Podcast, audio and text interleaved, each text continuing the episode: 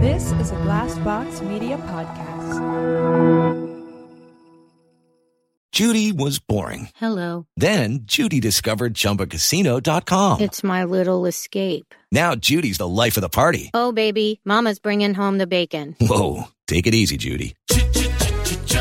The Chumba life is for everybody. So go to ChumbaCasino.com and play over 100 casino style games. Join today and play for free for your chance to redeem some serious prizes. ChumbaCasino.com. No purchase necessary. Void where prohibited by law. 18 plus terms and conditions apply. See website for details.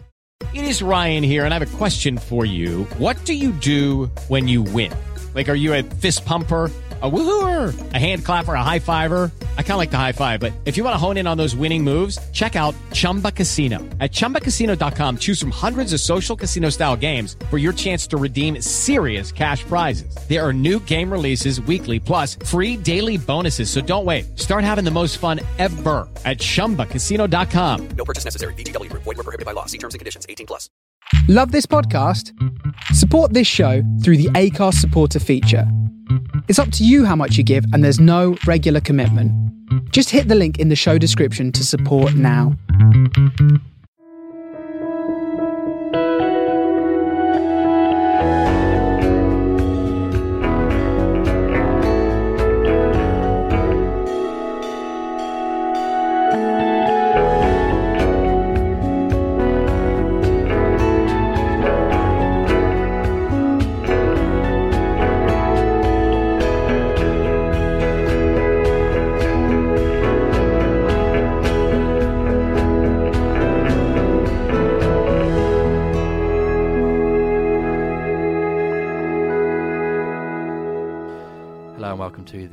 The Blank Podcast. Oh, that's very radio voice. And a podcast where we delve The into those frustrating moments with some well-known people. You've gone a bit. um It's a bit jazz club. Yeah. nice. Uh, I just thought I'd try something different this week. I don't think it's working. No, I'm not convinced by. it. Sorry. Anyway, this is the Blank Podcast. We've started. I'm just going to roll with it. Uh, I'm Jim Daly, and this, of course, is Giles Paley Phillips. Yeah, the, the person who sort of criticises the intros every week. Uh, Apologies, Jim. it's fine. You're just keeping me on the straight and narrow. yeah, that was a bit too jazz club. Yeah. I don't. Hi, and welcome to the Jim. I've always thought I could have my own radio show, but now hearing You that could intro have back, your own radio know. show, but not if you I talk haven't, like but. I haven't got a radio voice. I've just got my voice. Yeah, well, that's. You don't. Ha- is there a, such a thing as a radio voice oh anymore? yeah, then? there is. It's, No, people don't talk like that anymore. Sounds more like a radio. pilot, doesn't it? Yeah, yeah, it's, yeah, it is. Yeah. Yeah. we're just flying over Vancouver and we are 35,000 sending- feet. Yeah, Yeah. Sorry. Anyway, how's your week been? it's been uh, a good week. Still writing. Still writing.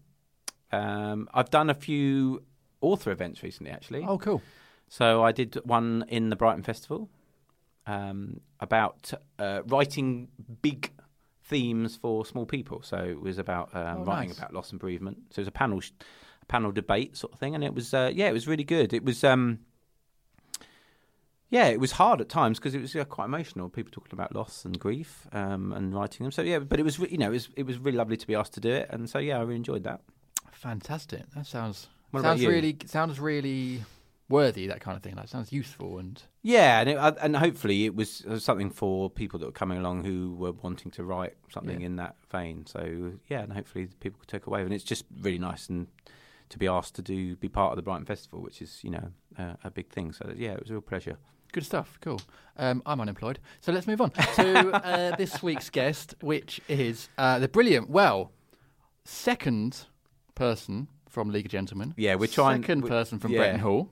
Yeah. So we are getting some little clubs together. It is, of course, Reece Shearsmith. Ah, brilliant, Reece Shearsmith, who is a fantastic actor, writer, comedian, uh, an all-round nice person. Really nice person. Yeah.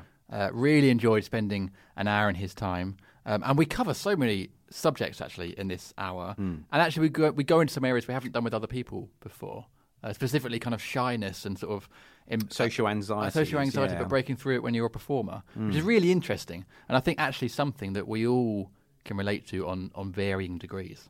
Absolutely, yeah, yeah, definitely, and it was really good of Reece to uh, be honest about those things. You know, um, I think he probably agreed that um, you know it probably wasn't the easiest thing to come and sit sit and talk to us for a couple of hours, you know, um, to do the podcast, you know, because I mean, I get sometimes get a bit nervous when we're meeting new people. Yeah. So yeah, I think probably Reece felt the same way. Yeah.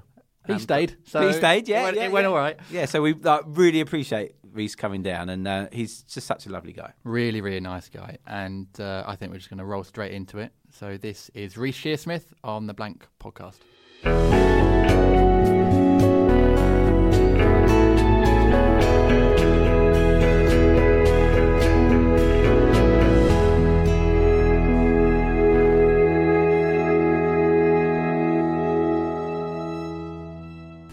Reece Shearsmith, thank you for coming. You're welcome. The Blank podcast. It's very lovely to see you today.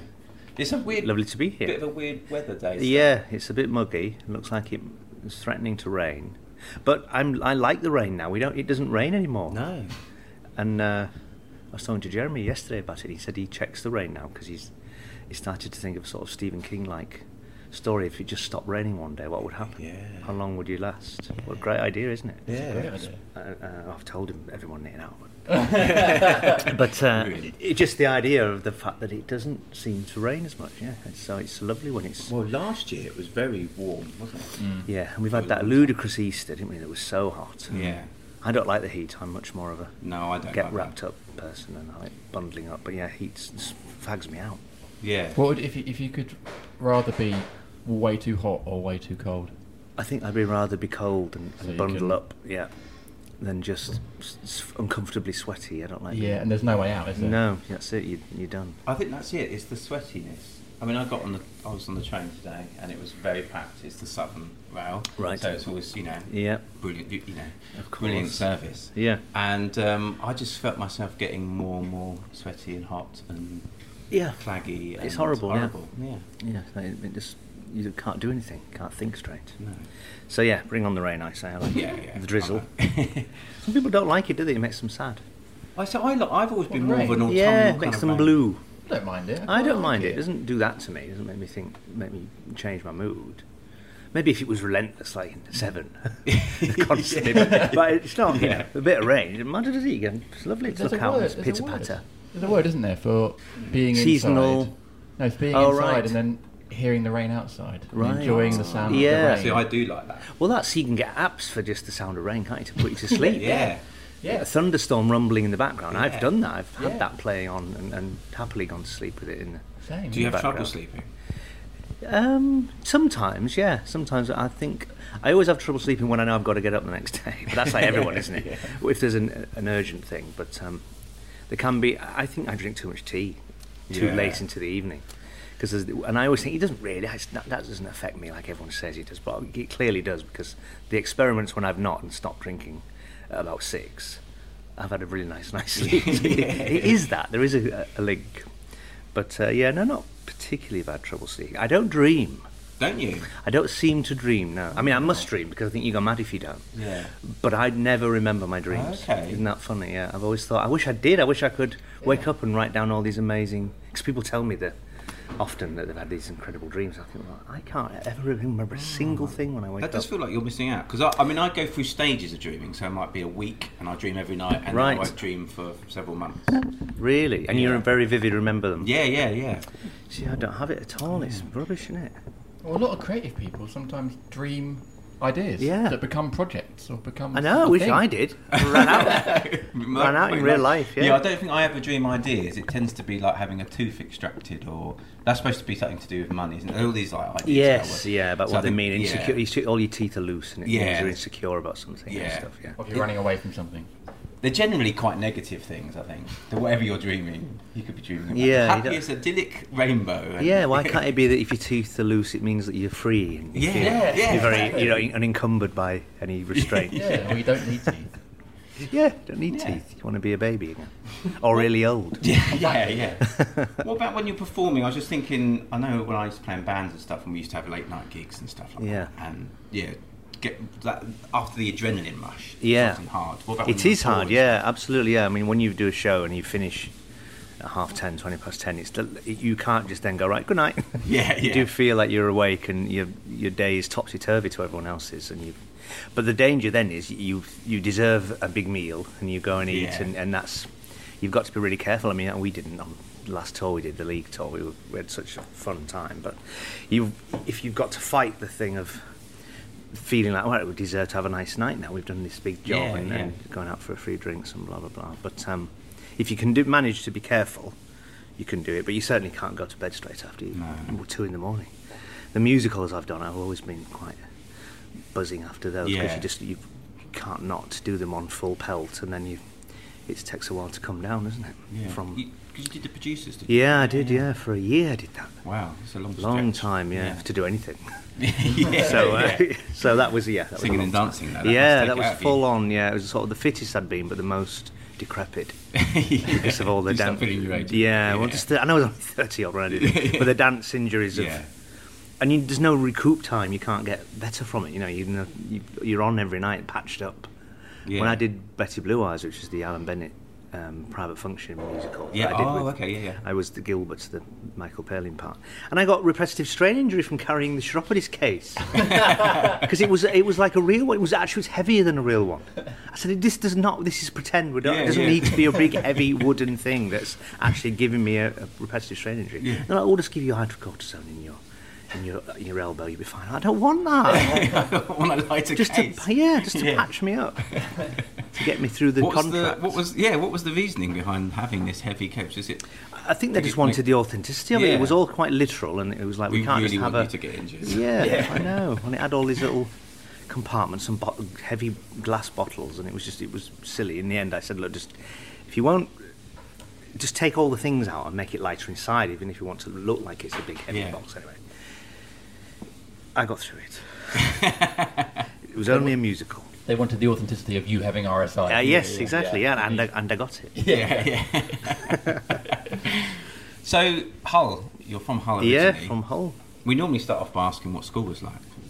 Right, well, was school for me. Well, do you mean juniors or seniors? Well, I call it juniors. Whoever you seniors like to go in first. Young. Infants. Infants, yeah. Can you remember fa- father? I remember being. I was right next to the school, so I could go home at lunchtime. But so close that I could run home if I was frightened. Oh, So I used to come. Sometimes would run back in in uh, half ten when I got to s- homesick when I was very yeah. little, really Yeah. little. And some in juniors, uh, the school backed onto our garden. I could see my mum putting the washing out and things, and think, Ah. and I was like behind the. I was in prison. It was like there, there she Yeah. is. There's the free world. She's going about her business, doing the washing, putting, Yeah. going to the shops, coming back in the garden, and I'm in here, and I'm not allowed to leave it. And I, I really, it was a thing that I could sort of really. No one else could sort of have, have that. You know, it was separate. They were at school, Yeah, and then they went home, and it, their houses were not buffered against the. You think that would be really convenient, but actually no, it was it was childhood a, trauma sort of a hell. Yeah, it was like, and the the worst. Um, I don't know if I've ever told this when I was really little. And then, and this is the school's fault, not my fault. But we, uh, someone for some reason, there was the, junior school, but then it was it, backed, it was connected to the infants, and there was little, really little toddlers in there. 'cause I think it was like the nursery bit, and um, because for whatever reason there wasn't a lock on the gate of the where the, all the little toddlers were. So it was just a, a thing that was built into the curriculum that some the two they would have guards that would look after that door in the break times, so none of the little little ones could get out, get out. Yeah. So putting responsibility on two of the little kids. One day it was my turn to do it, and I was stood guarding the gate, the little children, and I was thinking, no one's going out here. And then I looked across and saw my little brother who'd just started school, sort of looking really forlorn all by himself with no one. And I thought, oh, I can't bear it. And I, so I went, I left the gate. Um, and then uh, uh, the break ended, and then there was we were all, we all the whistle went. We all had to line up into our little lines of our classes, and the headmistress, Mrs. Hall Clark, came out and was shouting my name in the most furious, white with anger, rage. I never, I was really a good little silent. I never would ever rock any boat or anything. I suddenly think, why is she calling? What is that's me? What did she want with me? And t- some children had, had got out and had been toddlers had wandered down the road and there could have been a terrible accident. and she literally pulled me out of the line and smacked my backside oh, for what felt like a long time in front of the, all, all the school Oh, and uh, I was, it was it was sort of shocking. I was I wanted to cry, but I was so shocked. It was like being in a car accident. It was, I went Yeah. into like some sort of weird Yeah. shaking shock. It was really horrible, but it stayed with me. But it was, and then I think think back and think, well, you should have had a lock on the gate. it's Don't quite simply sorted, it. isn't it? It's very simply sorted. Yeah, it's just this weird challenge to not have the children get out and be knocked down. But and I felt bad, but I was yeah, it was it was only out of wanting to look after my little brother. Yeah. But that that that cut no mustard with her. It was like you've you've let down the, the school. You could have been responsible for a child's death. This is a responsibility huge, on huge, young people. I know, yeah. Huge weight to bear. at- at It was, child, it yeah. was, yeah. And it was just, uh, it always stayed with me because I thought that's not fair. I'm, I'm, I'm a good little child. I remember one time in French trying to be naughty and, and joining in with the other, with the sort of known disruptors. And Miss Kemp, who was a nice teacher, she just took me aside at the end and said, "You don't, don't do that." It was just a sort of really sort of like, don't do that. Come on. Yeah, and it, she never even really had to say what she meant. I just knew. I was like, yeah, you're right, you're right. Yeah, okay, all just right. realised, yeah, that's not for me. I'm- I'm, I'm the gate loosener boy. yeah, yeah, yeah. I heard. Yeah, I get people killed. My reputation precedes me. So uh, yeah, and uh, so I was never really a, a, a disruptive or. So you kind of kept yourself to yourself. I was quite low key. Uh, I Yeah. didn't. I wasn't. Um, I think I was slightly wryly funny, and people might, if they ever did, got to know me, I, th- I think I was like the geeky one, just the quiet one. No one. I didn't have any. Uh, Friends, I had friends, but not. They were like-minded. They were just like into horror and quite the, the children that would shut the curtains and read the Edgar Allan Poe rather than go out. Oh, that was maybe just me. but uh, yeah, I didn't. I, I was not a sporty child at all. Didn't do it. No. I would always would try and get out of being in the in the school. Although weirdly, I'd say that when I was in my junior school, I um, I was really fast. How I could do the um, athletic things like high jump and long and uh, the hundred meters because I was asthmatic as well. I had an inhaler, I was classic, and uh, but I but the hundred meters was all right. I could do it without because it was short burst. Yeah. and I was fast. And I, I remember going to the Eastern District's Hull sports day and and representing uh, the school. I don't know if I won. I maybe came second or third, but yeah, it was good because that was suddenly that was an, an unusual facet because it was like this person does no sport, so I could suddenly do this thing. I was quite good at high jump as well. Weirdly, I couldn't do it now. It's Can't funny, walk up steps now. but it, I wasn't particularly academic at school, and sport, like running, like I say, running athletics, I wasn't very good at other sports. but Yeah. running athletics was something that I was okay. oh right, really? And- Similar thing. Yeah, and it it was it was kind of like um, I became accepted. So, so that sports day, for Right. example, I was like, you know, I was kind of put on a pedestal to a certain extent. Yeah. And it felt Yes. really kind of, I don't know, very important. you know, Yeah. And I, I do remember thinking at the time, like, oh, There was like some currency to it Yeah, suddenly. It's like, oh, they've, yeah. they've, I'm allowed now, yeah, yeah, to be in the, yeah, don't have to be of that it. quiet kind of Yeah, that's sort funny, of isn't obscure, kind of like not particularly bright kind of kid that sits in the corner. Yeah.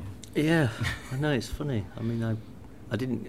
Um, I don't know how it came about that. I knew I was even good at that, but the, yeah, that and the uh, the relay race where you used to hand baton, the baton yeah. was quite because that again was another short little get step. Yeah. But uh, yeah, no, apart from that, not really. Uh, quite uneventful school, and and at college was the same. I was quite quiet in the first and second years, and I just quietly getting on with it. I didn't really try to cause a. I'm quite I'm quite shy really, and I was I've always been quite. Um, don't like to put the spotlight on. I would always deflect it Yeah. and uh, be happy with not having the pressure of any sort of expectation. if you don't look at me, I can't do it. I can't do it wrong. But uh, yeah, and, and acting wise, that was you know the first foray of that was in infants. The very first part I ever played was uh, was a, a monk in the. A, I think it was like a panto. Yeah, I don't know what it was. I was panto, but I played Saint Boniface. I don't know what he is. I think he's the patron saint of animals or something. Someone will look up what it is, but and I just I've got pictures of me like s- smiling beatifically behind behind these wo- um, cut out trees in a, in a cowl. It's quite sinister actually. Yeah, Silly- silly It reason. sound- yeah. yeah. no, it, it was uh, Slaughter of yes. animals. Yeah. this weird Pied Piper type character. It was meant to be a ni- a nice thing, but even then I was injecting it with making it a little bit darker. What um what was the pla- what was the pantomime? I can't remember. I mean, it was one bit of a pantomime. Yeah. was that, and there was, you know, I think it might have been. It was like a mixture of the Nutcracker and the, and the Matchstick Girl, and it was all Okay. very bit odd. Yeah, and it's Christian Andersen, quite Yeah, yeah. quite dark in its own way. But yeah, I just remember that, and then I think I did um, the Lion in the in, in the Wizard of Oz version of Wizard of Oz, Cowardly Lion, which was good fun. Um, but and that we never even had drama at, at um, in, in in my senior high. It wasn't even an option, so I didn't ever sort of pursue it in school. But I we used to with um, outside of school. We had a really early video camera, massive. With thing, VHS that you put in. VHSs that you Yeah. put in, and black and white. It was just a bit, Yeah. it was not even colour. It was ridiculous, and big wires trailing around like. So, uh, and I would do write little sketches and do little um, parodies of Paul Daniels and things. And I Oh, remember, really? Yeah, yeah, I've still got them. Yeah, I remember doing. Uh, Did you do his voice then? I did, yeah, Yeah. yeah. I mean, it wasn't Not a lot. Not a lot. Yeah. and I, I did. What Did you have a Debbie McGee? I didn't have a David McGee, but I had. Uh, I would have a recurring um, theme where he would in, he would because Paul Daniels himself would always have Hans Moretti on. Remember him? He was a German with a bald head and a massive moustache, and he would do escapology things and come out of boxes and. Uh, he, he would off, he, his, his thing was the crossbow and he was shooting an uh, apple off his head, or off, off his wife's head, Helga. Yeah. She had this German wife as well. She um, was his assistant, and uh, I had Hugo, which was Hugo was a toy from the seventies that was a man's head, a bald little effigy of a head of just the head of a man, and you would you could disguise it. Ah, and okay. different eyes and a little wig like that, Just like a little, black, little black wig you could put on, and teeth and and, and, and pull down eyes, and it was like. And because my big other thing that was interesting was makeup and doing special Oh, effects okay. horror. Yeah, yeah, yeah. So that was a little kit. That was it. You know, it was like the, the first foray into, That into sounds doing cool. it. Yeah, it it was good. yeah. Yeah, Hugo, Man of a, a Thousand Faces. I think it's Ah. called. You can see it online if you look it up. Don't think you can get it anymore. Maybe on eBay. But I cast Hugo's head in um, some uh, latex because I was sort of trying to learn about the how, Sure, yeah, how they do the techniques, and then I made a plaster of Paris copy of it, slush molded it so it was hollow like an egg, and then I put the tash on it, and then with my uncle's um, pellet. Um, Air rifle. I filled it with blood. We all, we all we all did it. It wasn't just me doing it, but he was helping me. How old were you this must have been about ten. 11 Okay. Filled it with um, beetroot and jam and blood, and then I did and had my Paul Daniels box with a little cutout like a Gilliam mouth speaking. Now then, on my show we have once again Hans Moretti doing the famous bullet catch. So they cut to the cut to the little pot head, and then the space exploded. Oh dear, Oh, it's gone, it's gone wrong. it's gone wrong. So uh, those were the kind of things I was doing when I was little. Yeah, Yeah. it's good fun. I think you must have it somewhere. So did you? I was about to say, I really want to watch it. Yeah, this. I'd love to find it Did you again. destroy your Hugo then? No, Hugo was all right. He did Yeah. get a little bit of a mess after the latex had gone on it. Yeah. Yeah, it was a sort of like in the it, was, it became doing the the Hans Moretti head became more important than the Hugo head. So it, I, I forfeited the, the, the, the plastic head. But yeah, it was good. It was good fun. So even that that kind of made you were looking. We were creating something slightly darker. yeah, yeah, I guess yeah. so. I mean, I found uh, it was just. Yeah, I mean, I don't know why, but that really tickled me. That I remember the ear came off first, and all the blood was pouring out the ear, and then another gunshot, and it all exploded. So it worked very well. But uh, I mean, I guess I was inter- interested in horror anyway, and watched horror films. I mean, not too gory. It was all the ones that were on Like Hammer, BBC Two, and uh, yeah, you'd get Yeah. Hammer double bill, wouldn't you? Well, you, you late night horror double bill with a, at a Universal and then a Hammer. And I would be watching those at what, 11, 12, 13, 14, and, and had my Usborne book of ghosts and um, monsters and UFOs and the supernatural was all that was all the stuff that I was really drawn to and just endlessly fascinated by. And still am I think as I've got older I've retreated back into seeking out all those things that gave me such comfort. I think I'm trying to fi- find and feel the same thing I felt when I was little again now so I'm just surrounded I'm like a big I'm an adult baby man. I don't know what I am, but it's it's it's great to just pursue. I mean, we were talking about with Jeremy the other day about how our magic as well as Bloom's well, and our interest in magic and illusion that's huge now in for both of us. Probably more than we were when we were little, but it's really kept. We've kept it alive and sort of returned to it as a as adults too. And I think it must be something to do with feeling like you're getting that feeling again of when you were of just no responsibility. This Yeah. was just your thing, and you enjoyed doing it. So yeah, I think it's just a sort of um, And if you're drawn to other people that are into it as well. that was yeah, nice, of course, yeah. absolutely, yeah. I mean, that was the thing that me and Jeremy bonded over really when we Mm. first met via via Mark. He was interested in magic, and I think we went to see a magic show in Edinburgh. I can't remember now, but yeah. So it's it's lovely when you meet people that have you think, God, you're the same. You have to say, I'm not weird. You've got you, you know all these yeah, references, yeah. and that's a lovely thing, isn't it? When you find that, it's hard. You know, not everyone finds that. And you're very lucky when you find someone Yeah. that you sort of really connect with. And I guess you did when you eventually went to Bretton Hall. Um, Yeah, well, Jeremy was in Leeds, but Mark and Steve were in the year above me, and they were sort of like these. They were already their own superstars because they were putting on their own shows and sketches and doing what. I was looking at them thinking, God, it's this is because Bretton was when we were there. It was sort of. I think it got better when we left, but when we were there, we sort of left to our own devices, and mm. that in a weird way was good for us because we were able to it allowed us just to do our own sketches and write and, and put little things on in the in the bar and because Bretton Hall itself is the only dry village in in West Yorkshire. There's no pub. Oh right. That's true. Yeah. Because you've got a connection with Bretton Hall. Well, my wife went to Bretton Hall as well. All right, right. Yeah. Well, the the KB, the bar that was at of the university, was the, the only place you could get drinks. Wow.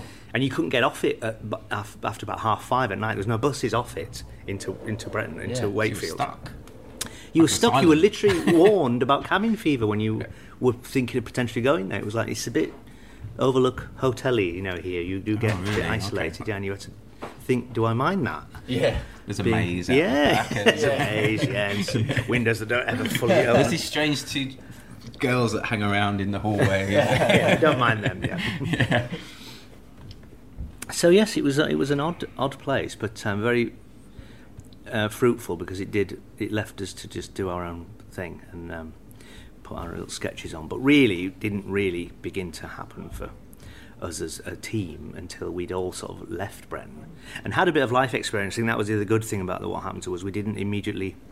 We used to look on quite sadly at people that never, you know, these sort of ghosts of people that they they get to the end of the uni days, but they don't leave the area. They're sort of still hanging around like hmm. ghosts of you. Like you should now be moving on now. Don't be still sort of hanging around like older students that never left. Yeah. Hamlet's father just roaming the balcony. so we did, and I think that was good because it meant that we had a bit of life experience, and we all went off trying to be actors individually. It felt like we'd gone into the real world for a bit, not just hung around trying to perpetuate the the time of when you're a student. Yeah. Still, you, you you get out, you get past that, and then it's and then what?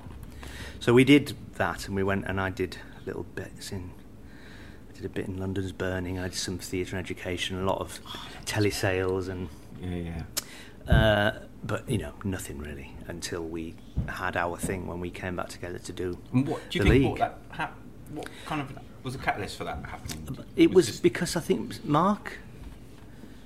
I knew, I was in contact with Mark a lot because he used to come and stay in what in the flat I was in in Hmm. London because he was lived in Bristol for a while. Mark, he wasn't in London based, and Mark and Steve had already got his own theatre company and was doing his own sort of plays with Gordon Anderson, who was also now a TV director, and Catherine Tate, lots of other things.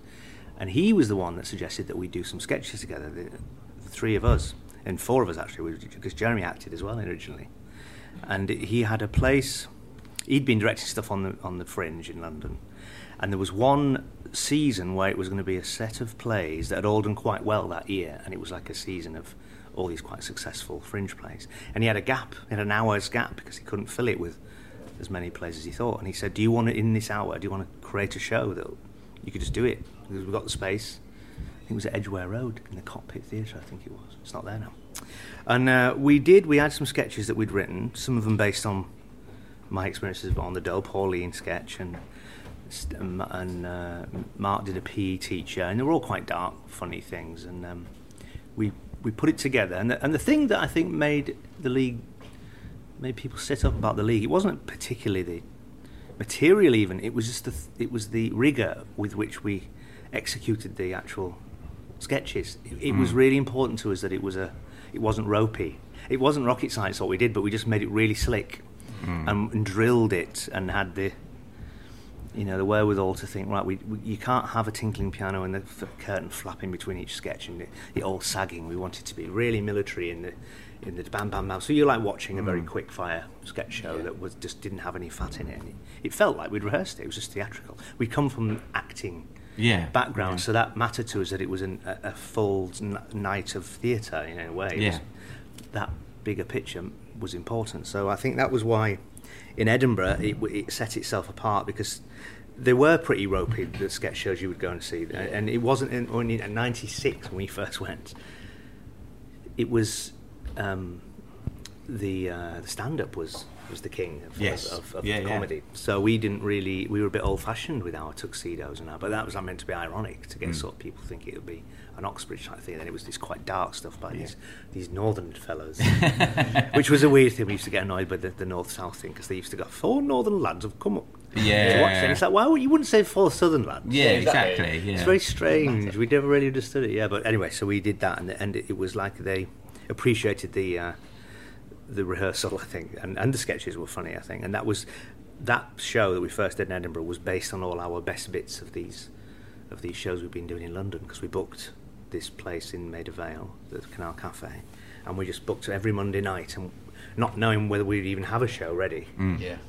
and just wrote and wrote and rehearsed and changed every week for as long as we Just h- slowly s- honing it. slowly honing it, Mm. and, and and and also telling us a narrative with slowly what emerged was that if you came one week and Pauline was doing this the next week you'd know we'd think you'd you'd been before so you'd know her and now she's doing something different so it was a Mm. sort of mini Yeah. gestation of the of the narratives of the of the characters and their stories and not quite doing the same thing every week and then we sort of picked the best bits of of best shows the best sketches of Yeah. those of those long that long run and that became our, our, our Edinburgh and then we And did you find you started to get a following? Like you're saying, sort of yes, changing it a little people did come. I mean, like we that. had people that were our friends that were coming a lot, and I remember one miserable sort of February, and going trudging there in, and Jeremy's mini. And I said, Jeremy, what are we doing? no, every single person in the audience has seen it already. There's no, they're only coming out of kindness, and he was like, no, we must, we must, we must, we must not stop. He said, and it was a sort of. Uh, I mean, the good thing about it now, I th- and I think it's a good thing, is it wasn't um, a cynical. I didn't know what we thought we were doing, but all I knew was we didn't, we couldn't not do it once we'd started doing it. It was like there was the tantalising idea that industry people might see it, but and that, but that wasn't like. Well, what you do is you, you, you get a sketch show, and then you, you get that gets successful, and then you all get taken away, and you all have your own careers. Like as if it was, there was never a plan to it No. other than just it was fun and we really enjoyed it and people seemed to be saying it was good and we wanted to do it and uh, it was all every step of the way that going to Edinburgh then getting the Radio 4 commission which was in 96 it wasn't after the Perrier it was the first year we went and then there was like a bi-media thing where you would get a TV series if you had a radio series then extraordinarily. So we then we knew we would have a TV series and it just all it was all great. It was just like oh mm. good really have we? And it was a quite an innocent little baby steps toward suddenly finding myself uh, uh, ourselves at the other end of 10 years having done three series and a, Yeah. two live shows and a film. But I guess Mm. that's what it, you have to have business plans these days, obviously. Yes. But if you're not doing it because you want to, if you're doing it out of a sense of duty, then you've lost that thing that makes Yeah. you do it and makes you good at it. absolutely yes there wasn't i think you are certainly onto it'd be a different thing to think cynically about right well what the, the model is Yeah, exactly. and, and we just couldn't sort of not do it. We were just doing it uh, very uh, impulsively and instinctively, and, and just had that youthful energy to want to do it. I think you know we look back now and we we were good because we were we were like like Jeremy says we were like pebbles in a bag. We were rubbing off on each other and using and, and all vying to be good, better than the other people. You know, we we made each other better, and um, it was just that. And when it, it was always good fun. People often say, "Oh, do you, do you row? Did you ever ever have arguments?" But we never did because it was going well. It, went, it mm. always went all right. I think if it was a struggle, we Yeah. we would start to fall out, and it would be like, "What the fuck are we doing?" But you know, it never really didn't really happen because it was always a joy to do, and and so much so that when we came back to do it in nearly twenty years later, a couple of years ago, when we did our specials, it was a it was like we'd never been away. It was like Well, I saw you. the adage in- of "you'll never leave" Yeah, is yeah. quite right. Yeah. Well, I saw you guys Yeah. in Brighton on the tour. Oh right, did you? Yeah, and you could, s- I could, you know, you could see the joy in your face. Yes. Performing. you Oh know. well, good. That's good. Yeah, and it really did genuinely Yeah. was. I was happy that that wasn't a pretend thing. You know, we weren't. It, it was so much fun to do it, and it was such.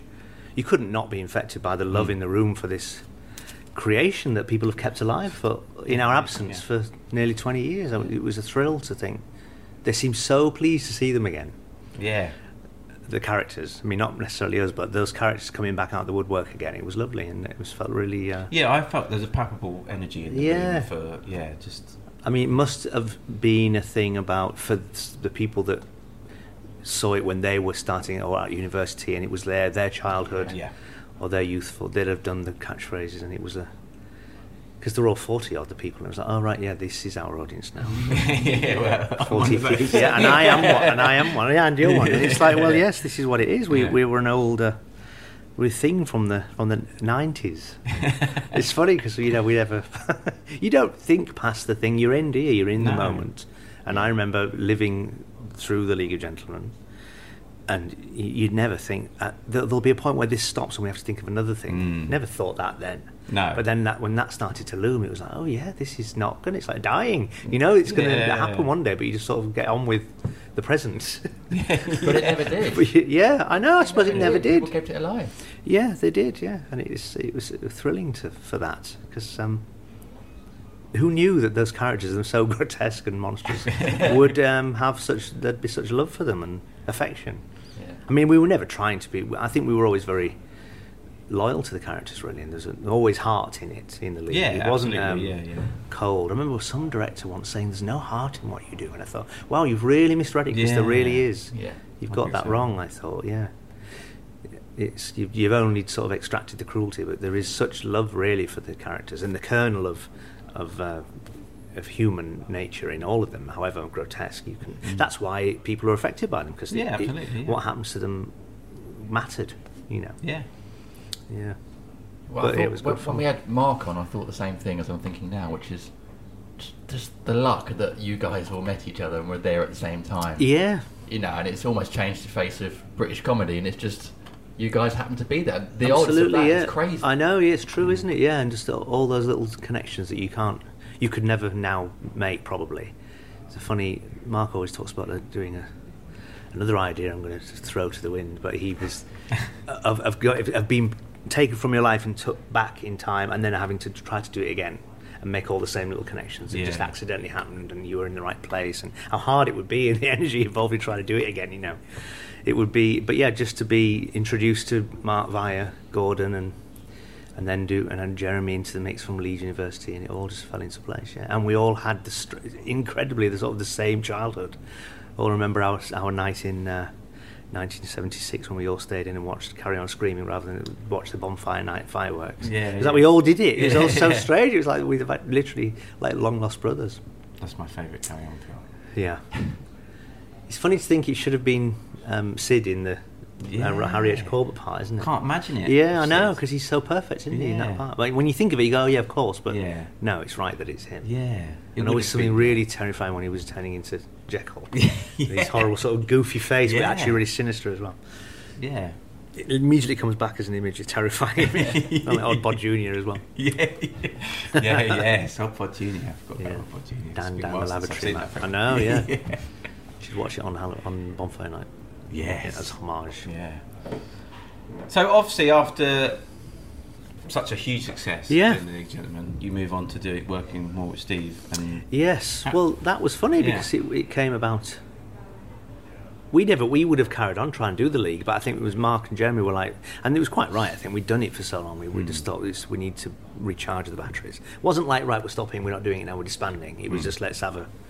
We'd done it for so long, it just felt like we needed to think. Well, we've sort of mined every facet of mm. everything now, and we were always so big on and, and quite hard on ourselves to not repeat the jokes or, or feel like we people could accuse us of treading water or you know oh, mm. it's got a bit staid or and you know you could still point at some bits and think it was that but we always felt that we were moving it on third series very different to the first two because it was more narratives yeah.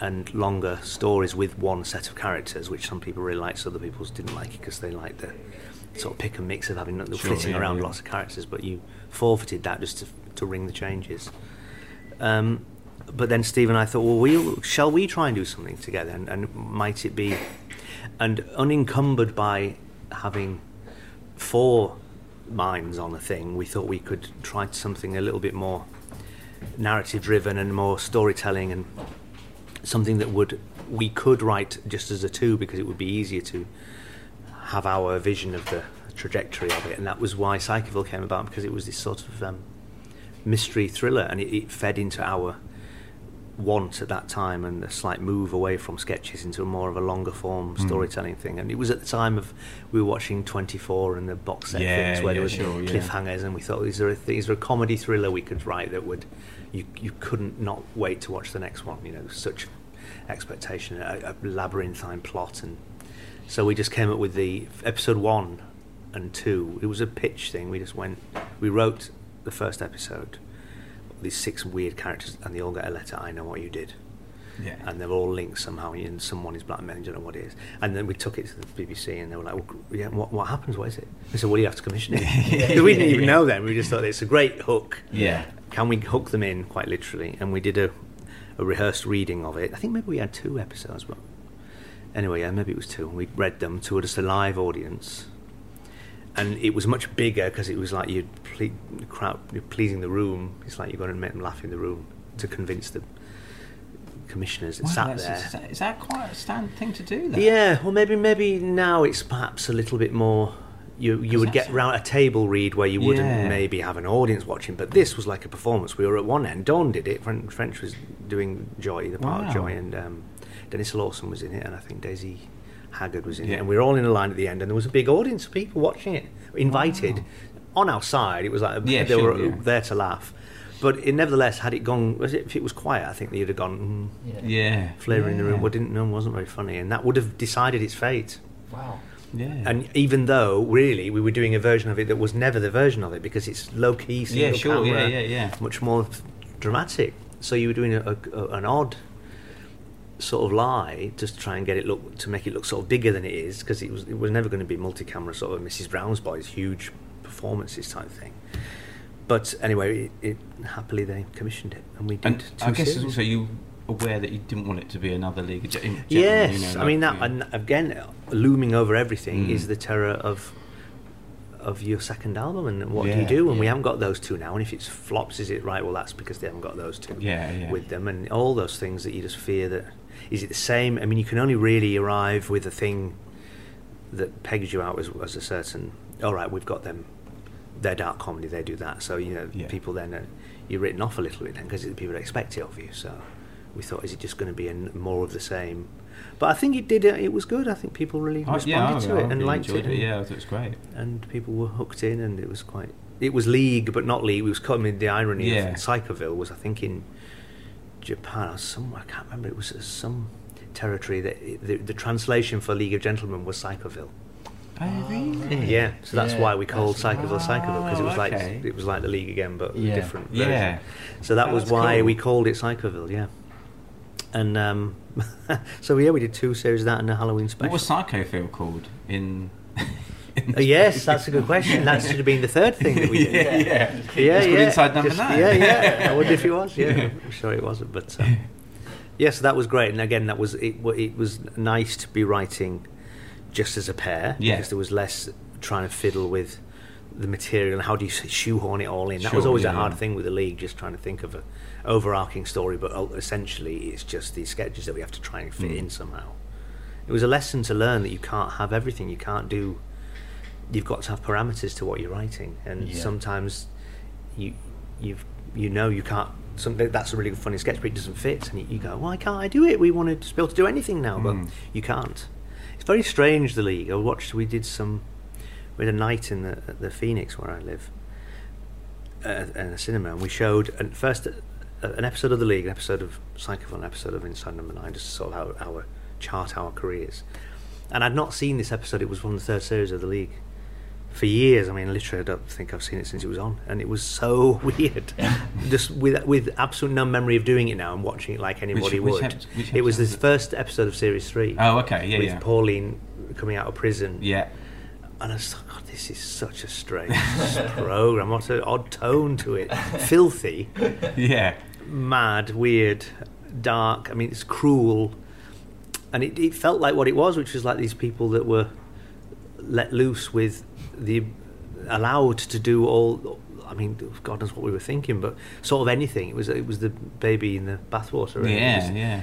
Just the ki- everything but the kitchen sink. It, it, tonally all over the place because we were just kids who had oh let's do a bit like The Shining, let's do a bit Yeah, like yeah, yeah. Christie don't now, and you know and all these things, and it, you can sort of tell it's that. It maybe is a bit studenty in a way. I don't know, but I think there was there was thought there was method behind it, but it did it does feel very um, of its time because it, it was it was these fertile minds that had suddenly had at their disposal the ability to sort of do all these these things that they've loved, you know, and, and repeat Mm. them. And I think that's all we're doing now. Steve and I doing the number nines. We're just trying to make telly that we would have liked to watch. Yeah. Yeah. And, and fans of it, fans of our, of ourselves, you know, and thinking, what would it be like to watch something where this happens, or you're not expecting where it goes, and, and it's really hard with telly, isn't it, these days, because everything is spoiled, and you get to know Yeah. Basically the plots of everything before you watch it, and then you watch it and you go, oh, yeah, I read Oh, that, yeah, that yeah. beat for beat, that's what was going to happen, and it happened. And if you can keep anything back, it's a, a triumph. Well, the, the trailers on Netflix now for shows are about three minutes long. Oh, basically, they basically really? the, whole- Yeah. the whole so the whole season. Just the whole lot really that's what quickly. I've Yeah, yeah. now, See right? done it. Yeah. I've mainlined it, yeah. Yeah. And even three just- minutes is a lot too long Yeah, to watch. yeah. Yeah, exactly. Yeah. Oh, God. Oh, I'm a minute in. now. Yeah, yeah. Well, I was going to say it's interesting because of the rise in anthology series. Yeah. You know, because obviously there's quite a few now. Black Mirror. Um, Yeah, it's, it's uh, coming back. Electric Yeah. Dreams. um, Yeah, yeah. And forth. Twilight Zone, even. Yeah, yeah. Um, and I, I loved the Tales of the Unexpected. When, you know, Yes, like, yeah. Um, and I wondered if that's, you know, we're maybe as consumers we're only able to take smaller nuggets of things. Yes, now. it might well be. Um, you know, I, I, remember, I know I talk to people and say, "Oh, you know, you've got to watch this series or that, that series." You know, watch Breaking Bad or Game of Thrones, whatever it might be, and they're like, "Oh, it's like eight. Yeah, yeah, that's yeah. eight series. Yeah, oh, I don't know if yeah, I can. That's, I know, That's well, a big yeah. commitment. How long have you got left in your You know, life? Yeah. Whereas you know something like Inside Number Nine, where you can dip in and out. Of course, yeah. I mean, you can you can see how it might have uh, you know, tipped the other way, and you just want a quick fix of a beginning, middle, and end. You're not committed to 22 years of your life to Yeah. see the whole thing out. Yeah, yeah. And it's it's sort of the other way, isn't it? Or an hour long if it's Mm. a Black Mirror or whatever, an hour and a half. So I, I can understand how you might want to just enjoy one tale.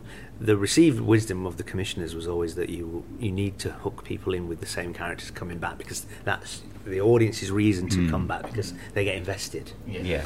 But equally, I mean, there's a long tradition of one-off little half-hour plays of you know, as we've just mentioned, all those Mm. ones you mentioned, Charles. But it's just it's daft that they they're sort of only just realising it. If they're good stories, it doesn't matter what it is. Yeah. That's that's Yeah. the secret. Yeah. Yeah. It's an obvious thing to say it, but no one quite realises it. Yeah, wrap- yeah. wrapping it up with this other thing. If it's been a good half hour, then that's what you take away. Isn't it? Yeah. Exactly. And I think you might think, oh, well, I'll, I'll watch the next one, see if that's any good. Not, oh, I can't go back because they've all died, or that's the end of it. Yeah. I can't, I can't return to that time slot anymore. So it's a funny thing because they they still cling to um, they. I don't know who they are, but they um, the idea that the um, the viewer now watches programs, rushes home to watch a thing at half eight. Yeah. No one does that anymore. No, exactly. No. You are your own scheduler. you know, Exactly, and yeah, that's yeah. why people watch telly. And I, I, it's but and yet there's still quite a lot of power in I think the overnights and when they look at things and have people watched a program at a certain time. But Yeah. I don't think people do that anymore. Or maybe they do. Maybe I'm really wrong. I don't know. But I know there's still store put in it. But I'm I'm sure people just click all the things that they want to watch at some point and. And then f- seek it Yeah. out, watch Yeah, it, and you're your own controller. Audiences are savvy as well, like you say. If something's good, they'll watch it regardless. Yeah. Uh, But just going back to the Psychoville stuff. Yeah. I guess it's always difficult for writers, performers when you've had such a big success. Yeah, I guess there must feel a massive pressure then to, to repeat that and, and to, like you say, live up to people's expectations. It Did was- sort of feel that. We did, yeah, and it was you. You're fearful of um, of thinking that you you can't you can't better it, and you and whatever you do. I mean, in some ways, that's true. Probably people have even. I mean, I think that psych uh, that inside number nine is some of the best things we've done, but because I think we've got better. Happily, I mean, we, I can imagine people getting worse as well. But I, th- I think our writing has got more attuned, and we're bolder, and we we dare to think more that we are writers and we can do it. Whereas it was always a bit tentative with League, and it was, and yet some people very much will. You'll never better League. You know, that's the best thing you've ever done, and, and that's because that's when they first experienced us, and that'll never change in their mind. It's a, a seminal thing. So whatever you do, you might you- you're on. It's just a perception thing, but it was a it was a big thing to dare to do something else. But it felt different enough that it wasn't sketches, and we were sort of trying this new thing. It was fun to stay in one character for a bit longer than just a, three hours in a day before we have to quickly change and get into another Yeah, one because yeah, doing all yeah, these yeah. sketches. You can't do them now. They don't do sketch shows anymore. They're too expensive. That's what we found. I mean, they're really hard to get off the ground. I think they're just the idea, the, the turnover of locations and places and costumes and makeup, just to get a half Yeah, hour of they different seem to have things. died I think they're hard to do well as well. Yeah, really well, you hard. get that hit, you get hit and miss Yeah. Mm. because You set the bar too high. Yeah, well, I don't know. People would say that we were missed as well. Some people just didn't get it, but you know, it was, it, it was always a strong flavour, as we used to say, and I think, and that was good. I liked that about it because it was very sure of itself. You could not like it, but you couldn't sort of deny its. It, it was so. Um, it knew what it was. Mm. That was another thing that we found that was bold about it. I think it arrived fully formed and just it, there was nothing tentative about it. I think, and it was undiluted. Us, Mm. it wasn't tampered with by commissioners that were like, "Well, could you maybe, maybe we sh- you should end it with it," and it would, we didn't have interference. I mean, you couldn't really get your claws in it. It was too singular, and that's always a sign, I think, when something is authored and you can tell that the the voice hasn't been um, sort of stretched in, in, Yeah. a, in a direction that the person didn't want to write it. The worst is when you find yourself writing a thing and you think, I wouldn't, I don't want to write this. This is not what I first sat out. Mm. Yeah. I don't want to even want to watch it. Am I not now be toiling at these notes Yeah. that are now not my thing? But that's a process. That's what people go through, and, and we happily f- haven't had that for a long time. Well, you can feel it when you're writing, can't you? That sometimes you're writing a script and it's just falling out of you. Yeah. And you just you just know exactly where it's going. And sometimes you're looking at the same page and just like, I can't, Yeah, yeah. I can't see where this is How are you with the writing process? Is it something you enjoy, I, or is it? Yeah, I find it like hard work. Mm. I mean, but it's that really. It's what you say. Sometimes it you can. We talk a lot before we even begin attempting to write anything because we we found that we it's only really to avoid the point where you're writing thinking what we're doing? Don't know where we're going. Mm. so if you've really talked about it for a long time know what beat for beat what the scene is about why you need to say this and what you need to get out then you can sort of get through it quite quickly. And it's just about getting to the end. If you can get 30 pages we had this game where we're writing how many pages? Even if it's all rubbish it's just then you've got a thing haven't you? And then you can go back and start Yeah. shaping it and Yeah. taking bits out and, but it's hard I find it hard I mean we've got better at it I think as a pair we've been writing with each other now for mm, 30 25 years Yeah. so we're comfortable in the silences because we sit both literally sometimes just in, in absolute silence just puzzling Mm. pondering in, in, in quiet, and it's not un- uncomfortable. Like, oh, go, we've got to say something because the other one's going to be thinking. what- We are happy with just to mull in each other's company, but uh, not really row. But we do interrogate it a lot, you know, Mm. and especially with the number nines because they're such puzzles and riddles in themselves. And it's a, lot of talking before we even think: Has that got legs? Could that be a could that be a number nine? You know, could that be a story? Could that go anywhere? And are there, are there places you won't go? Like, you know, there's always this thing about, you know, where, Yeah, cross, where crossing the comedy line. crosses the line a little bit. I don't know. I think we've always. Been, I mean, you know, we when we did that one, the first what episode ever of number nine, the sardines one, we were all in a wardrobe. Mm. And it was quite a funny idea. Initially, all it was was let's do one where you're, you're in the wardrobe, you're playing sardines, and it's just one character every five minutes will join, and that would be quite a funny scenario to watch. End up with 13 people, Yeah. and they've all got little quibbles and stories, and you could get lots of One of them laughs. One of them spells that sort of thing. So, and it was to- perfectly serviceable idea, and we wrote it, and we just thought it was lacking. We thought it's fine, it's fine, but it didn't quite have the thing of that they all need, and we feel that we need to inject where it's just suddenly at some point there's a something that elevates everything to a, a different the stakes become much higher and it, everything matters more. So we very carefully plotted in with actually barely any changes to the original script this dark thing that happened in the past that was just occasionally seeded and mentioned. And it was this ab- abuse that had gone on when the, the boys were small with um, Timothy West, and it was suddenly it, it, came alive, and I, it was a, it's a horrible subject matter, but I thought we did it, you know, we took it very seriously and we did it very judiciously, and yet it, it gave it suddenly the fire underneath the whole thing that I think just elevated it into something into more into drama. I think our things are Yeah. always edging toward um, the dramatic, and we do stuff in our comedy that's really harrowing sometimes and, and take and sort of wins you because you're not expecting it. You get up to watch a comedy and then suddenly you've got this you enter into something that makes you cry and you're really surprised because you didn't expect that we would do that. And that's that's feeling alive watching a thing, isn't it? And that really happens. So that's why that- we do it. That's why you guys are so good, though, because that is a real skill to Yeah. do that. Well, hopefully we can do it. Yes, and I guess, and that is when we feel we've been successful, or it, it's it's caught fire for us when it is you're you're, you're skirting that um, line where it's not just silly and funny, which is fine. There's nothing wrong with that, and it's really hard to do. Oftentimes, the the last thing that we think about, or the thing that has to be injected at the end, is and after all that, all the plot. Why is it apparently funny? Yeah, yeah. What's the funny thing Yeah, about this? yeah. Because it's easy, really, to do all the drama and the beats and the, and the nuts and bolts of what he is just telling. But then it's, but what's the funny thing? What's the, who are the characters? Why are they funny? Yeah. Is there a laugh in it? And increasingly, sometimes we think, well, does it matter? Yeah. And of course, and, Yeah, and yeah. we've done some, and we thought, well, maybe maybe it doesn't matter. Mm. Maybe if it's really good, and we're happy with it. And there are some where we think actually it's, it's low on laughs, but we're really happy with it because Yeah. it's it just feels like a great episode. But again, it comes back to that if it's good. Yeah, I think it Mm. won't matter. Yeah, I mean, there's that one that Steve was brilliant in when he did the we. I wanted to do a Fritzl type one. Where Oh, it yes, someone yeah. and it was that was oh, quite a harrowing watch, Yeah. really. Even just for the awfulness of that failing marriage, scenes of a yeah, marriage. there's some Yeah. dark moments. in Yeah, there, and you know, you could go, well, that's just not funny enough. You need some joke about him. But then we didn't mind because we just thought it's a, you sort of gripped. You, the thing that, that unlocked that was we always have this phrase, "What do you think you're watching?" yeah, Because you've got to know what you, what the audience. You want the audience to go, oh right, yeah, I got, I get what this is. So as soon as we hit on the idea of the marriage vow cards coming up, Yeah.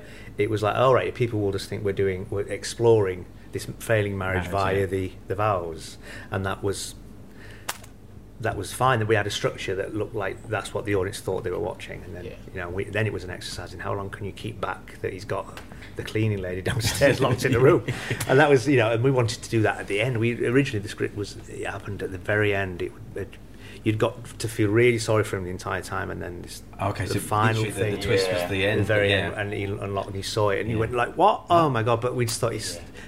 There's so, also something great about knowing for a time yeah, that everything's flipped and, and who he is and what he is, Yeah.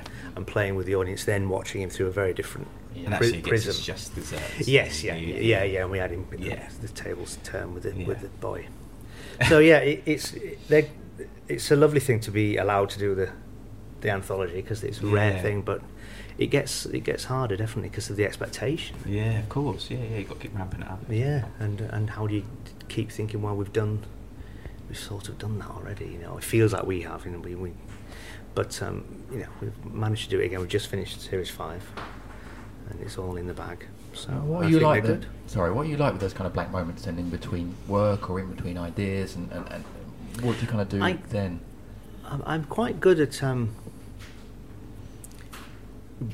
becoming completely lazy and enjoying the time off. And I, I'm possibly too good at it, but I, I feel like I can just potter around forever, just looking at my magic books and being at home, never going out. I don't go out much. Uh, this is a massive trial for me to meet you here. Yeah, yeah, You're very we welcome. No, it's fine. I feel a little bit jittery.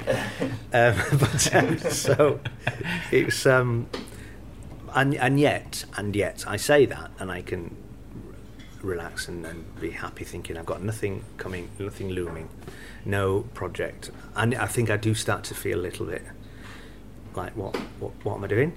you know, even that that's in the back of my mind. If I'm honest with myself, because I on the one hand I like to think I could just go on holiday forever, but I do have a I am quite a fidgety. I think I need to feel like even if I'm not doing it now, even if it's I'm doing it in three months, I've just got the idea of that thing that is going to Yeah. start happening again. But um, yeah, I, I, you know, I'm being quite quiet and quite shy. I of, often have my blank moments. Really, I was thinking about this and. Uh, when I'm in rooms with people I don't know and how awkward it, I, I feel it sometimes is. I've gone to BBC things and not being able to hold my mouth out of complete. I don't. I can't get. I can't see a way in with anybody in this room. I don't know anybody, and I can't march up to someone and go hello. And I've looked round as if I'm looking for someone and gone home, and without speaking a word to anybody. Wow. Yeah, just out of complete sort of crippled shyness. Yeah. And that happened, that's happened a few times at various things. at parties that I've been to. Not that I go to very many parties, but mm. I can easily find myself thinking I. I Do you try can't and avoid see a way in. situations then? Yeah, I do a bit. Yeah, I do. Yeah, I'm quite. I'm happy just to nod and smile, but not really start strike up. I'm not. I don't want to be the centre of attention, and I find it quite hard to start. I'd be happier just to stand and let someone come up to me and go, "Oh, how are you? Oh, hello," Yeah. and then Yeah. do a conversation. That's fine. But then I think immediately, I must be boring you. Please move on. Go to somebody. Yeah. uh, you know that terrible thing where you're talking and they're looking over at your shoulder. Yeah, they've got their watch. if you yeah, go, yeah, please go, go. Yeah. I understand. Please leave. Don't worry about it. Yeah. So you know, I'm very. I, I want. I don't want to put, put people out their misery before they even begin speaking to me. I get that as well, definitely. Yeah, You're yeah. hearing yourself talking. Yes. like, Well, actually, I, I'm quite bored by this. Yes, So absolutely. Yeah, as well. That's what I think all the time. Yeah. But you're uh, that, that's quite a vulnerable moment, I think. I get Yeah. that social anxiety as well. Yeah. But then, as an actor, you're playing on vulnerability the whole time. Yeah, I guess so. Yeah, I mean, I've had uh, times on stage when I've gone where the lines have gone, and that's scary. I mean, you, you learn the lines because you can't bear the, the thought of what would happen if you didn't know it, and it has. And sometimes forgetting the lines can be, you know, you know it backward, and yet for some reason there's some something happens, and you, you've completely lost your thread, and that's there's only one time I've had to actually ask. It was in a preview of Absent Friends, of the Alan Ayckbourn thing, and I did this, I had this big speech, and I just completely lost my thread. It was only it was a preview, so it wasn't even actually opened, but I literally couldn't remember. And I, I said, "I'm really sorry," and I just looked and I said, "I've, I've gone wrong, haven't I? Can you just?" And they shouted it, and I was back on track again. But it got a big clap, and people don't mind it, but Yeah. you are mortified Yeah, for everyone else who's in trying to be in it. Yeah. Yeah. And you've broken everything. and they're trying to battle on, and you know, it- it's awful. and it, it, it completely Yeah. colour. It's like a big drop of black ink into the into the water for, of the rest of your Yeah. performance because that's all you're thinking about. Yeah. No one else is bothered. There was a time when we, I think there was a terrible silence and something went wrong, and I was doing the dresser. And I thought, oh, what a shame! It's been absolute ruin for these people that I had in. I never even noticed. I said, I came out just like, actually, no, I'm so sorry. What? Yeah. What, Yeah. what was it? It's in the first half when it all went wrong and there was the big silence. Oh no, I didn't notice it. I always thought that was one of your best bits. Part of it. yeah, it was so it was so palpable atmosphere. No, no, that was because it would all gone wrong. So anyway, yeah, it's um, yeah, it's interesting, isn't it, to be so shy and be an actor because it's you think you you want to be, but it's not. unusual. you hear it all the time. People so yeah. quite. I can. I'm very happy to hide behind the the lines, and can be because then you, it's not you, is it? It's you're, you're putting on this thing that's assured. You've learnt the pretend version of the confident person, Yeah. and you're just Yeah. this little little man in the background behind the curtain. Do not look at the man behind Totally the curtain. Yeah. So when you're in work mode, I guess you, the shyness peels away a little bit. Yeah, yeah, because you in with people that you're trying Mm. to get the best work out of everyone, aren't you? And, and you- collaboratively, that's an exciting place to be. I think we thrive on hoping that you know we know a certain amount of what we do, and then it gets to the point where you presume other people know better than you. So you take the scripts, and then it's like, well, what, what about? It? And the director will say, well, you could do this, and it's like, oh wow, that's that's instantly you've made it better than it was. Mm. You know, and you're hoping that everyone will chip in and it'll all just get buoyed up to something that was even better than you hoped when you wrote it in a room in Muswell Hill in eight months ago, you know. But yeah, I, I guess I do sort of turn on. I can do it. I can sort of get through and, and look like I'm a, a funny person, but I'm not really. I'm quite I'm crippled with shyness. but I, yeah, there's a version where I can go, all right, okay, and it's Yeah. slightly deep breath and turn it on and, and go and look like you, chatty and amiable. But other times I can't, and I, I, it, it doesn't. I, I get trapped in that that that first point of not being able to uh, to break through and speak, and it's like I s- actually it's better if I if I go home, be much more comfortable. Why put myself through this wandering around the room, hoping someone might start talking to me because I can't think of a thing to say, Yeah. and that, that's hard, isn't it? It's funny because yeah, because I think because shyness often starts in childhood. And Yeah, yeah. You think it's the sort of thing you know that you might grow out of as you know you're putting yourself in positions where you you know you might have to Yeah. socially interact Yeah, yeah, of people. course. But it doesn't seem. To, I mean, I, I I can be shy in those moments as well, and it. It, you just, I just think, oh, it's all right. I'll be all right this time. and then it's yeah, the same scenario it's again. funny, isn't it? I mean, it's, I don't think it's a. We're not talking about something very. I think everyone has it, don't they, at certain Yeah. times, and it's um. I guess it's just how you feel, how you confident you feel. If you literally know many people, you'd be all right if you knew like one person that you could just gravitate to a little bit, just to Yeah. break that first thing. Then you, you've got the perception of, well, I'm talking to this person. Someone might see that I can do it, and there's, you've unlocked yeah. a sort of door, Yeah. haven't you, that Yeah. allows you for the rest of the night to be able to be a bit buoyant on the the idea that you've done it. You've initially done it, but if you can't get through that first, Mm. it's like having that thing when, when you're in a play or something and you, the audience never quite get the permission to laugh at the start, and it never breaks. The moment never breaks, and it's like they've never they've never got engaged with it. We haven't Yeah. given that point where it's oh right, we're in good hands. It's Yeah. fine. Yeah. And it's a similar thing where you just that you can't that first door doesn't just creak open. You just be stuck behind it for the rest of the night. Yeah. And it's like that perception of everyone else seeing that you're a chatty, engaging guy. So you think, oh, well, that Yeah, they'll yeah, come to me I'll go- yeah, yeah. I've- And I guess there is I've like- put this out there now.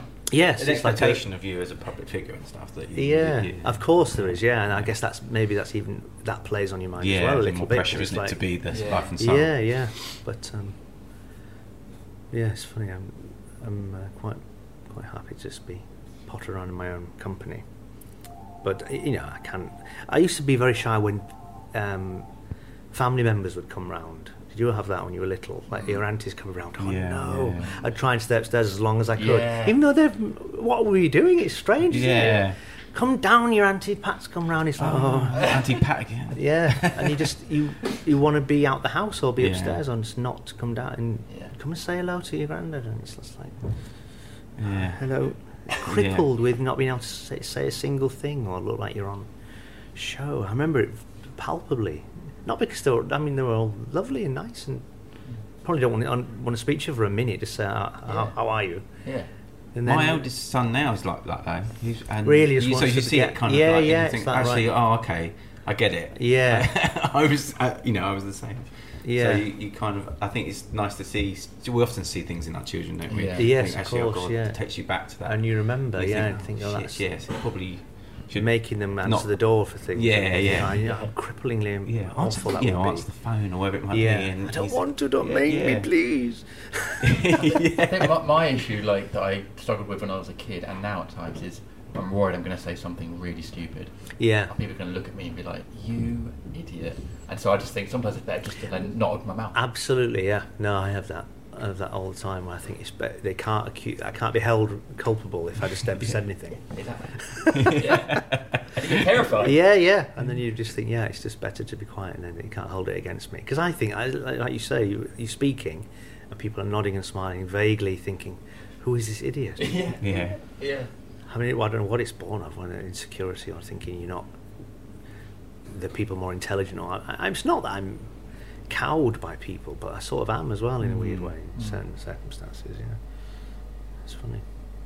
Well, um, Reece, thank you for your time. You're welcome. We normally end the podcast by asking our guests for just their advice on blank moments to our listeners, but I'm wondering as well maybe we might have listeners who, like us, kind of struggle with social anxiety and shyness. Yeah. Maybe an advice to anyone sort of with that perspective. Turn and walk away. Turn and walk away. well, I mean, in some Yeah. ways, that is the. Uh, in that moment, it probably might be that if you do yourself a service uh, Yeah. and think, I can't, no one will mind, Yeah. or use it the other way and go, I can speak to these people and, and no one will mind. I'm not going to say anything stupid, Yeah. and just go and plunge in and dare to do it because I've done that as well. And then actually, you've had a nice time. Sometimes that happens, doesn't it? You think I'm dreading this night. I don't want to go to this thing, and you come back and think I'm really glad I went. Yeah. So there's no, it's not all doom and gloom. You can have a nice time if you just put a little bit of that, that initial t- toe in the water, which I know is sometimes a massive step. But I think you can um, surprise yourself that you've, you've had a nice night if you try and do it, even if it's just about going out and seeing some people that you you haven't seen for ages and you're slightly embarrassed because you don't know what to say to them. Yeah. That's all I would say. I can't say anymore. I'm too shy. Well, we really appreciate you you coming to see Thank us you. because You're uh, welcome. You know, now that we know about your crippling challenge, Yes, you I know, yeah. Even more of a privilege to Really hour. My- you. appreciate it. well, Yeah. You're very welcome. Yeah. It's been lovely. Thank, Thank you very much.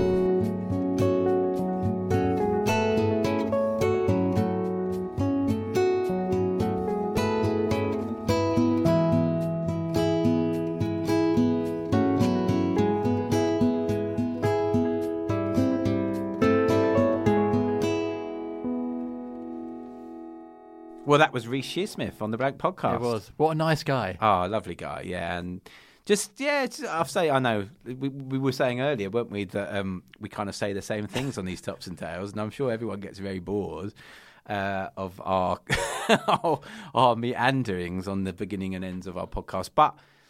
Genuinely lovely to spend time with these people, and uh, great to connect with Reece and and talk to him about a, what has been a glittering career, Yeah. really. Um, Oh, you think about some the impact. huge shows. The impact he's had on, you know, the British comedy scene, not just with the other guys from the league Yeah. as well, but uh, you know, Psychoville and Inside Number Nine. Yeah. You know, he's he's creating these really cult classics. Yeah.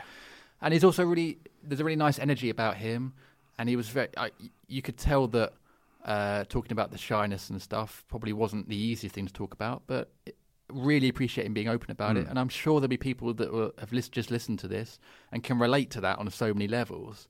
And I hope in a way that was kind of a support because I think we all, as I said at the Yeah, top, we all deal with it in a way. Yeah, and I empathised with a lot of it. You know, th- those times when you are going to a do or a, or a, it could be just a wedding or a party or something, and you don't know that many people, and you know, trying to make conversation and stuff, or, or initiating conversation, it's really difficult. Yeah. You know, and um, so I really, I, I was really, really, really empathised with a lot of what he was saying there. Yeah, me too. So thank you, Reece, so much for joining us on the podcast. And uh, well, we've got two from League of Gentlemen now, so I think we need to in the next few weeks try and Steve get another Pemberton- one. Come on, Steve Yeah, Pemberton. come we, on, want- we need you. We need you to complete the trilogy.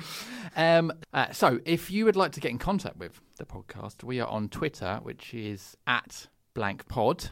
Um, and we get so many tweets. I actually can't keep up with how many we get. Uh, so I really, really appreciate everyone that tweets us in. Uh, we do read them all, and Giles is very diligent and pretty much replies to all of them as well. So if you do tweet us at blankpod, it will be read. Uh, and in fact, I think we've got a couple to read out now. So this one's from Grumpy Old Kenobi. Oh, which I don't suppose is his real name. Hey, it might be. Who Might be a she, actually. Yeah, exactly. It could be. Yeah. Exactly. I sh- yeah, I think by the picture it's a male person. But anyway, this is from Grumpy One Kenobi. Yeah, is, a great name. Yeah, it is. Fantastic podcast. Just listen to the Roisin Conaty episode, which Ooh, is way back. number two. Yeah, so, so I think well, I'm finding actually a lot of people are starting to go back through the back catalogue, which is lovely. Yeah. yeah. a fascinating insight into stand-up comedy and screenwriting, uh, and general approach towards life. Favorite point for me was that it's better to be brave and have a go rather than letting fear hinder your life. So that's um yeah one Oh, of the great little that is- pearls from from Roisin who was brilliant on that. That has just that. hit me actually right in the gut because that's actually very much applies to my life right now. um, yeah, that was a good pod. That It was. was, a good pod. yeah. Well, thank you, Grumpy. Yes. Lovely tweet. Yeah, so I got another message here from Stephen Leverdale. Uh, dreadful drive home, made bearable by blank pod. I was transfixed by Ben Bailey Smith's honesty. How do Jim Daly and Giles Paley-Phillips do it? Also, it made me really ambitious to open a swanky watery called the Pretentious Dolphin. excellent. Ex- oh, what a lovely tweet. Yeah, Oh, thanks, Stephen, Ben's yeah. pod was excellent as well. Yeah, He- yeah, Ben God, he brilliant. was so good. Yeah, lovely. Yeah. And how do we do it? We just turn up. Yeah, it's it's um, We don't- we luck don't do a rather lot. judgment, I think. You do a lot of admin. I literally just turn up. Hmm, You're a vital cog in this wheel, Jim Um, Daly. I'm glad people. are. I'm, I'm loving all these tweets. I'm glad people are Yeah. enjoying um, the pod. So thank you. Uh, Twitter is at blankpod, and also if you're on Instagram um, or you're on Facebook, we're also on there as well, and it's also at blankpod. And also you can email us as well if you You want to get in contact with a slightly longer message. And our email is The Blank Podcast 2018 at gmail.com. lovely stuff. Cool. And uh, that's it for this week. We'll be back next week with another guest on the Blank Podcast. Giles, have a great week. And you, Jim. Thanks, mate, and you as well. And uh, we will see you again soon. Goodbye.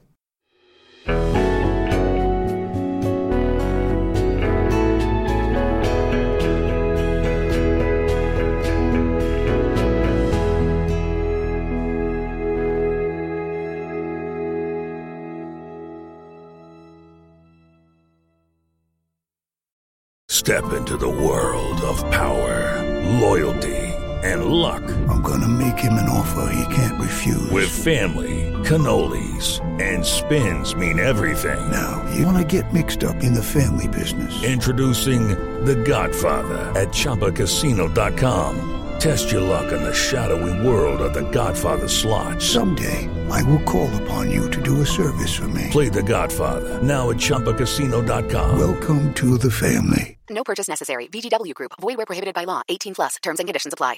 With Lucky Land slots, you can get lucky just about anywhere. Dearly beloved, we are gathered here today to. Has anyone seen the bride and groom? Sorry, sorry, we're here. We were getting lucky in the limo and we lost track of time. No, Lucky Land Casino, with cash prizes that add up quicker than a guest registry. In that case, I pronounce you lucky. Play for free at LuckyLandSlots.com. Daily bonuses are waiting. No purchase necessary. Void where prohibited by law. 18 plus. Terms and conditions apply. See website for details. This is a Glass Box Media podcast.